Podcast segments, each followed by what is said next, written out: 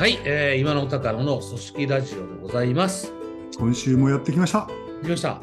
第119回、いやいやいや。そして2022年最後の回でございますね。あ今年の最後ですね。今年最後ですね。元気に終わりたいですね。終わりたいですね。いやー本当に。元気に終わりたいけど、いろいろ大変なことになってますね。いろんなことが、もう、ちょ、ちょっとこのところあれですね。やっぱ雪ですね。雪がね、あれなんですよ。オホーツクはあんまり雪が少ないことにはなってるんですけど、今年とりわけ多いですね。ちょっと本当全国のね、雪害に見舞われて停電の方とかを、本当お見舞い申し上げます。一日もね、早い復旧が。本当ですね。うちの実家の煙突も倒れましてね。ああ、Facebook だから載せてらっしゃいましたよね。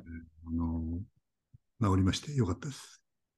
だって、これ、あの、北国以外の方はわからないかもしれないけど、煙突が壊れたら火が使えないですもんね。一酸化炭素中毒になりますからね。ストーブが使えないっていうことはですね、うん。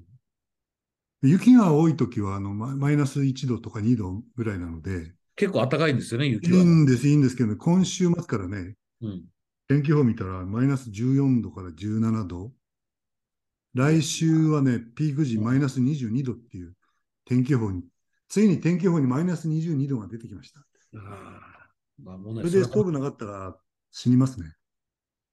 で、なおかつ停電なんかになろうもんならですね、いや、本当です。電気ストーブも使えないですもんね。本当に生死の問題になっちゃいますよね。えーよかったです。治りました。うん、ああ、よかった。よかった。ね 今日、先週の寒さ合戦から、あんまり話題が変わってないじゃん。あ、変わってない。変わってないです。変わってないぐらい今年の寒波はすごいですね、なんかね。まあ、心だけでも、心を温かくいきましょうみたいな。そうですね。うん。心温かくって言えばね、僕の,、うんあの関係している会社さんがですね、ええあったかい会社なんですよ。うんうんうんで、社員の。最高年齢が今度、還暦の方がいるんだって。その方が最高年齢。そう、あ還暦の。あ、なるほど、なるほど。社員がですよ。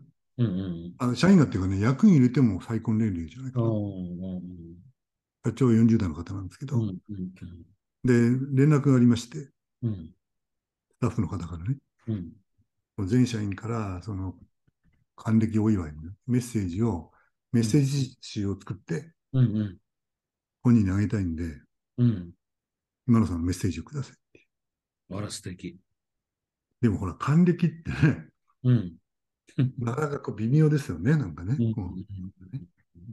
おめでとうっていう感じもするけど、うんこっから人生、うんこっからが、うんうん、どういう人生が決まるよっていう、こう、うん厳しいことも言いたくなったりとかね。そうですね。うん ちょっとメッセージに迷ったんですけどね。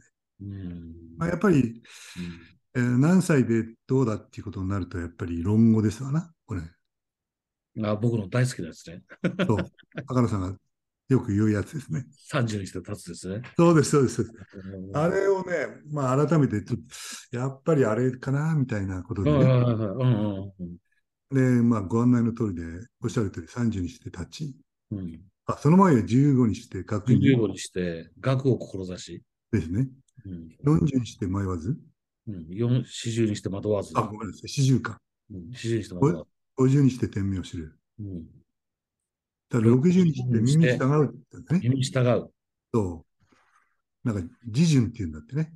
耳に順番の順って書くんですよね。そうそうそうそうそう。これは、あのーいい言葉だなっていうのを改めてね、うんうん。思うわけですよ。あれはね、その年齢になってみると分かるっていう感じ。そうそうそうそうそうね、そうこの年になったからあの耳従うがすごくしみじみ分かりますね。そうなんですよね。僕、あの、ほら、50まで有名でしょ？うんうん。うん50にして天命知るまではね。?60、70はうんあんまり有名じゃないんですよね。うんうんうん60にして耳従うと。うんうん。70にして心の欲するところに従えて、ノリを超えずかなそうです。ノリを超えず。ノリを超えずね。だからこの60になって人の言葉が素直に聞けると。うん。これはこの論語のうん。一番いいとこなんじゃないかな。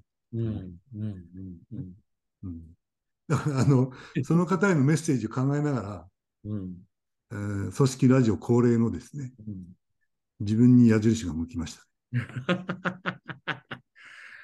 本当にね、やっぱ自分の親父や じいさんとか見ててね、年を取ると人間頑固になるなと思ったけど、思ったけど、やっぱりそうなんだなって、それはこういうことが理由なんだなってのもわかるし、だからこそ耳従うというこの忠告アドバイスがね、いやーでもこれ大昔にね、うん、うん、あの、孔子先生がおっしゃったわけでしょ。そうですよ。すごいですよ、これ。これはね、なんていうか、まあごめんなさい、この話題的にはありふれてるんだけども、うん、改めてね、うん、いいこと言ってるなと思いましたね。う、うん。ん。うん、ほんで、この50にして天命を知りっていうのは、最近、あの、コーチングとかでね、うん、うん、散々僕言いまくってるんですよね。うん、うん、で、これもあの、組織ラジオでは何遍も出てるんだけど、ドラッカーがね、うん、うん、うんと、ドラッカー先生がうん、13歳の時だったかな？うん、宗教の素晴らしい先生がいて、うん、教室の中を歩き,、ま、歩き回りながら、うん何によって覚えられたいかねって聞いたってんだよね。うん、で、誰も答えられなかったと。うん、で、先生は笑いながら、うん、今は答えられるとは思わないよと。うん、でも50になっても答えられなければ人生を無駄にしたことになるよっていう。うん、これって、孔子先生と同じこと言ってますもんね。そうですね。そうですね。だから、あ、50っていうのはやっぱりこうターニングポイントなんだなっていうのは。うんうん、僕の友人が、これもラジオで言ったか、やっぱり50になるまではどう生きるかを考えてたけど、50を過ぎたらどう死ぬかを考え始めたって言ってましたけどね。これいいこと言うなと思って。まさにその自分の人生を考えますわね。考えますね。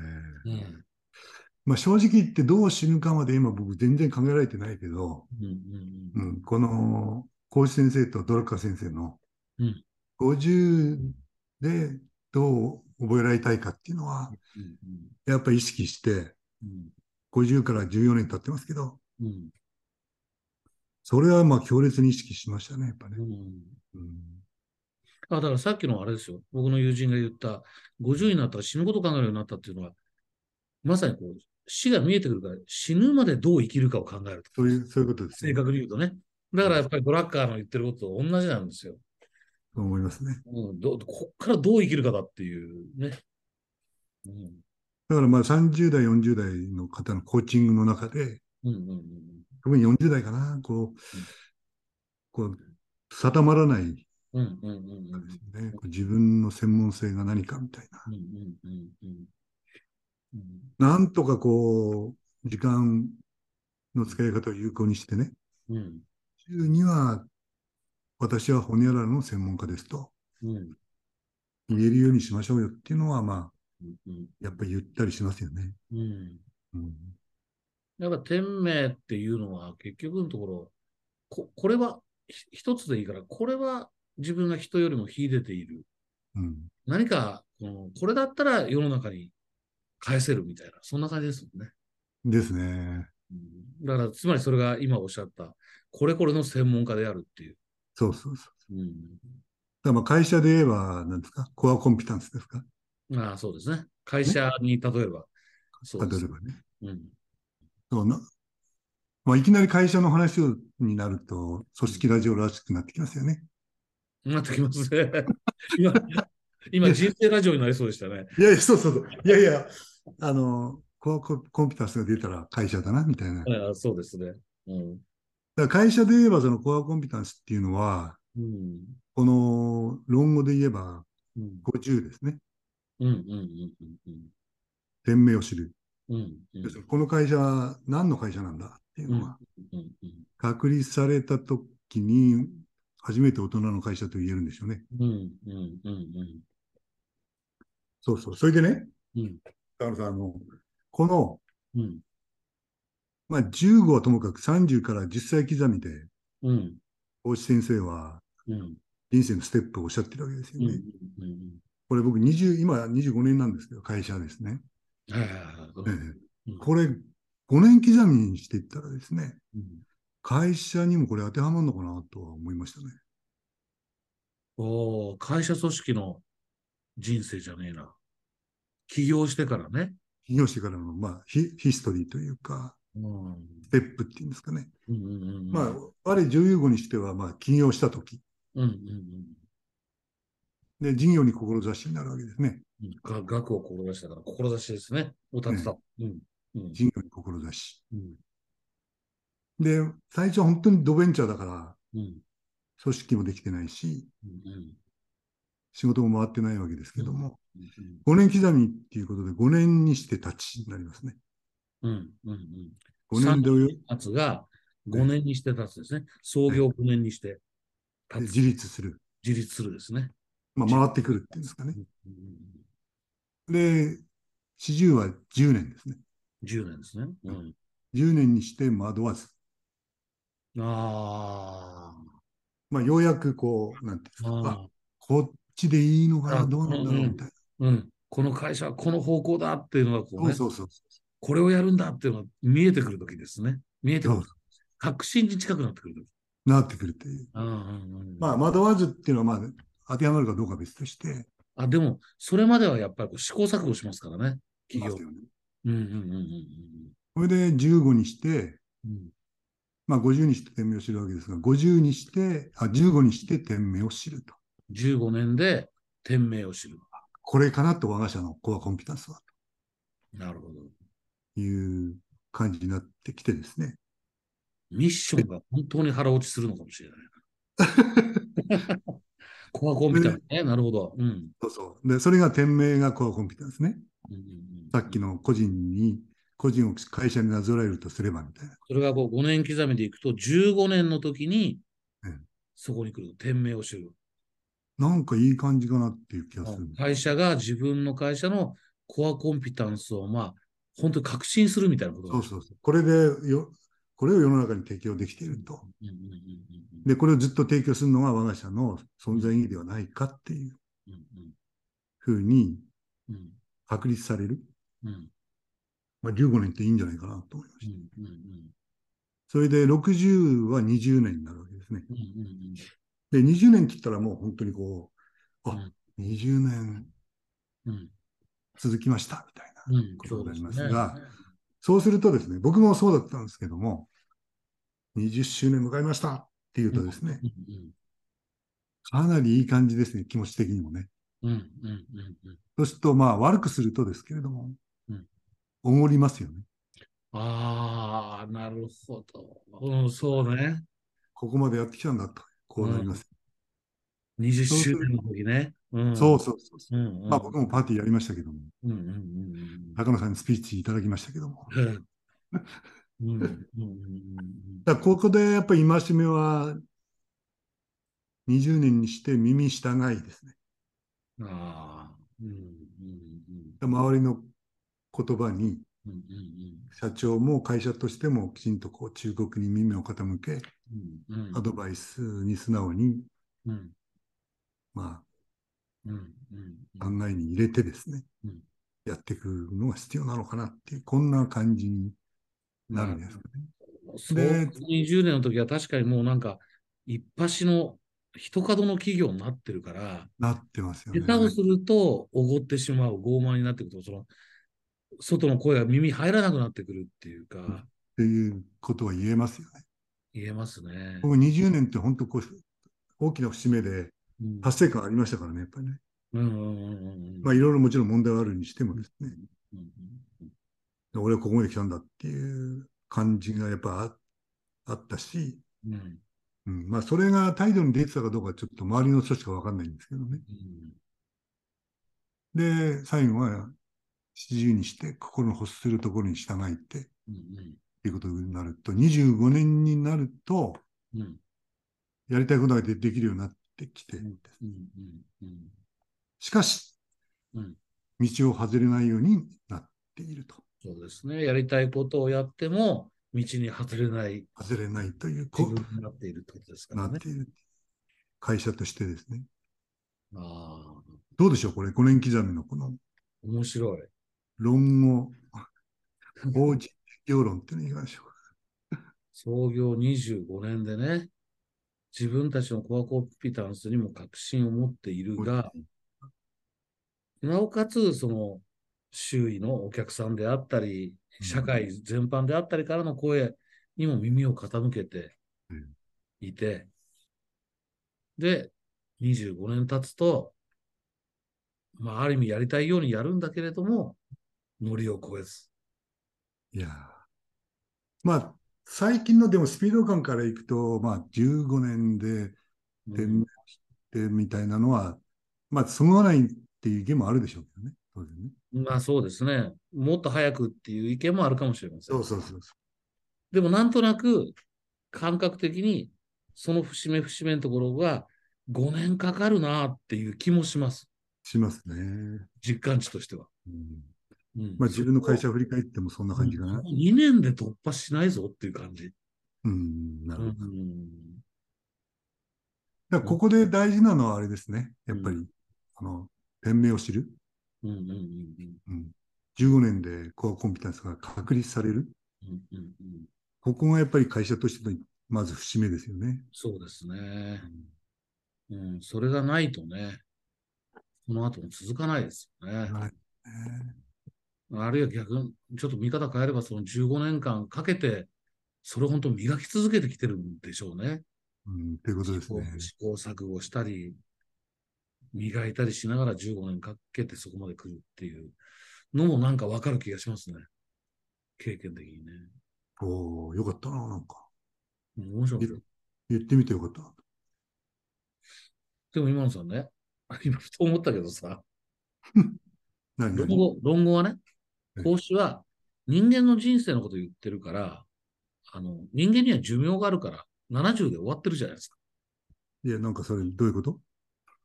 いや、企業は終わんねえなと思って。25周年迎えたら死ぬわけじゃないし、見たいとこ少ない、それは。うんい今の例え面白かっただけになんかね、そこをね、組織ラジオ的には続け、続けたい、つなげたいな。うんまあ、そういう意味では、じゃあ、無理やりステップとしてはですね、うん今年最後っていうこともあるし、まあ、良い会社とは、みたいなことになるとすると、うん。確かに、あの、潰れたら雇用も創出できないわけですし、うんうん。世の中に価値も提供できないわけで。そうです、ね。うん。永続企業、うん。存在し続けるっていうのは条件になりますか？そうですね。それはもう条件だ。最低条いろんな経験をしてきた僕からすると本当に最低条件だ。最低条件だけど、うんそれ自体が実はすごく難しいことなんだっていうことですね。難しいですね。んうん、100年企業って言ってもてはやされるぐらい、実は企業の寿命は短かったりするので、さっきのその15年でうん、店名を知る、うん、うん、こうコンピタンス。うん、うん、まずでも、ここで確立できていないことには永続企業も減ったくれもないっていう。ないですね。ね、ことが言えるから、うん。じゃあ、その、存在し続けられ、し続けられる条件は何だって言われると、まあ、やっぱり一番はやっぱそのコアコンピタンス。うん、うん、うん、うん、世の中に選ばれる。うん、一番の強みは何だっていうのが、うん。迷わず確立できてるかどうかっていうことになりますか、それはないとダメですね。はいそれがなかったら、どうやって長生きするかって言ったら、その時その時の流行り物にうまく乗っかっていくしかないですもんね。ないですね。うん、それは長続きしない。うんうん、でも、あの、流行り物に、流行り物に乗っかってはいけないけども、うん、コンピタンスがあって、うん、それを五章大事に何十年もっていうのは、うん、なかなか難しいじゃないですか。うん、うん、うん。流行り物に乗ってはいけないけど、変化へは対応できないとダメですね。うん、そう。うんそう。そうです。ここがね、ここが難しいところですね。うん、うん。いやでもね、時代とか事業環境は変化していきますから、コアコンピタンスを持っていながら、この変化に対応するっていう力はどうしても必要ですよね。長生きしようと思ったら。と永続企業の条件1番、コアコンピタンス、うんうん2番、変化への対応力。うんうんうんで変化に対応するためにあって、3番目には、やっぱり社員の能力を引き出すってことになるんじゃないですか。うん、うん、うん、うん。どうでしょ企業は人なりだから、今言ったことを実現するのは誰って言ったら、社員なんですよね。う。はい、ですね。特に若い社員ですね。そうですね。で、このラジオでも何度も言ってる、世の中の変化を気づけるのは誰でしたっけ若い人ですね。若い人なんですよね。まあもちろん経営者のうんその経験と勘というものの重要性もよく分かってるんですけどね。若い人の能力を最大限に引き出せる会社かどうかっていうのは、うん。生き続けられる会社の条件になりますか、なるでしょうね。なりますよね。なりますね。うん。今言ったそのコアコンピタンスと変化への対応力と変化へ、の対応力と社員が、まあ、生き生きと。そうです。まあ、し社員の幸福度と言ってもいいかもしれないけど、その三つってこう絡み合ってるでしょうね。順番に階層化してるっていうよりは、お互いに影響し合ってるかもしれません。影響し合ってますね。そうですよ。影響し合ってます。社員が生き生き働いてるから、コアコンピタンスができていたり、実現できたりするできたりする。ことですよね。うん社員が生き生き働いてるから、環境の変化にも対応できるし、対応できる。変化に対応できる。うん、うんそうですね。大体その逆になってくると、スパイラル上に下がってきますもんね。うんうんうん社員が生き生き働いてないので、うん言われたことをやるだけになり、うん世の中の変化に気づけなくなり、新しいことにチャレンジしたくなりますからね。気づいていても上にうんうん伝えなくなり、みたいなことになりますよね。そうか。論語を企業の起業からののところに論語5年刻みで当てはめてみると、25年まで見事なんか当てはまりそうな感じだぞっていう話をして、でもその先のところだとやっぱり永続する企業がやっぱりいいき、良い企業とはまず永続する企業なんだろうということで言うと、じゃあ、うん論語法人化、法人に当てはめ論の欠陥は25年で終わるってことでしたね。そうそうそうそうそこどうするんだっけと思ったんですよ。でも、それに対してやっぱりその、もし、だからもし孔子が生きていて、企業を見ていたら言うかもしれませんね。うん、です20 25年でノリを超えずまで行くんだけど、それややりたいようにやってもノリを超えない自分になってるわけですから、そこからね、変化に対応して新しいことをチャレンジしても、ノリを超えないんでしょうし、うんその時はきっと、講師が言ってますね。30年経ったら、そういう、その3つを持った会社になっててねと。そういうことですねタンスと、変化への対応と、社員が生き生きと働く。うん、やっぱり、この3つは分かりやすいですね。そういう意味じゃね。わかりやすいですね。うん。うん。まあ、世の中に受け入れられるっていう意味では、まあ、もちろんそのうん。変化への対応もうん。社員の能力引き出すのも大事だけど、やっぱりこのコアコンピタンス、うん。世の中にちゃんと価値をで提供できてるんですか？と。うんうんうんいうことがでも、コアっていうぐらいですから、うんうん中心になりますよね。うんうんやっぱり世の中から、その、や、この会社は役に立つっていうか、って思われないか、あるいはこの商品、サービスが役に立つって思われない限り、あの、買ってももらえないし、買ってもらえなければもう企業ってのは死ぬしかないですからね。そうですね。うん。うん。まあ、この、例えば物をうん。開発して作って提供している会社は分かりやすいですね。直接的提供があるわけですから。うん。まあ、サービス業も分かりやすいかな。うん。楽しい時間や、うん。うん、生活の潤いの時間を提供できてるみたいな。うん。あれ？でも分かりにくいのは僕らみたいな商売じゃないですかね。僕らみたいなコンサル。うん。これは何を提供してるんでしょうか？僕なんか思うけど、僕は今ベンチャーとかやってて、これでやっぱりベンチャーが育っていく、ベンチャーが大きくな育っていく、影響力を発揮するようになっていくことを手助けできるなら世の中の役に立つんだろうって思ってますけどね。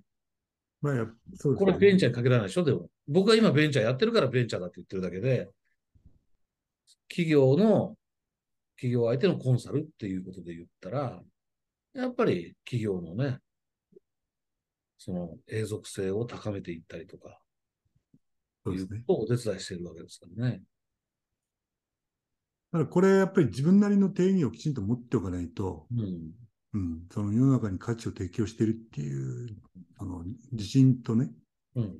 自覚が持てなくなってきますよね。そうですね。うん。まあ、昔の言葉で言えば虚業っていうんですかね。うん。うん。うん。うん。なんか、あってもなくてもいい。商売みたいなことになってきちゃって、うん社員も自信を失っていくと、うん。非常によまずいですよね。そうですね。あの、お客さんから価値認めてもらえないものを売ってると、これは元気なくなりますよね。そうですね。うん。価値もお客さんに分かってもらうっていうのは、これ営業ですから、これはいいんですけどね。うん。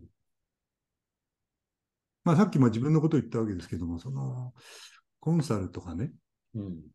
例えばあの、社員教育の仕事だとか、うん。うん。コーチングなんて言ったらですね、なんかあってもなくてもいいようなっていうふうに思われがちな、うん。うん。うん。非常に逆に分かりやすい仕事ですよね。うん。で直接何も生んでないんじゃないみたいうん。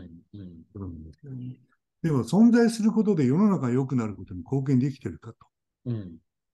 というふうに考えた場合は、で、その目の前の人をうん。元気にしたり、能力を100%発揮してもらったり、あとは新しいことを生み出す風土にしたりとかいうことは間接的ではあるけども、その自分がやることで世の中がよ良くなることにうん。貢献できてるんだっていう、そのうん。手応えとね、うん。自信と自覚をきちんと持つっていうようなことが、まあ僕は社長だから当たり前なんですけど、社員も含めてこう、そう思えるようにしていくっていうのは、トップとしては非常に重要なことですね。そうですね。いやー、今日、ま今日って、今年最後は、論語で語ってしまいましたね。あら？あれ？なんか還暦のお祝いのメッセージから始まったはずだったんですが。そう。でも最初のお話のその、還暦迎えられる方がいるから、みんなでメッセージをって、やっぱあったかい会社ですよね。うん、あったかいですね。いいと思いますよ。そういうのが結局最後ね、最後に言った3つの中の1つの、社員が生き生きと働いてるかって、生き生きとってことにぴったりはまらないように見えるかもしれないけど、そう安心して働けると思いますよ。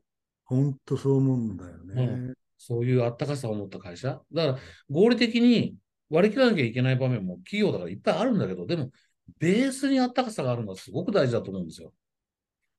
やっぱり一人でできない大きなことをややるために作ったのが会社であると。うん、うん、うん、こういうことを、このラジオでもね、うん。うんうん、二人で何度か話してきてるんですけど、そうすると、やっぱり二人以上、うんチームで仕事するっていうベースはやっぱり安心感と連帯感ですよね。そうですね。信頼関係とね。信頼関係。あ信頼関係に基づく安心感であったりするんでしょうしね。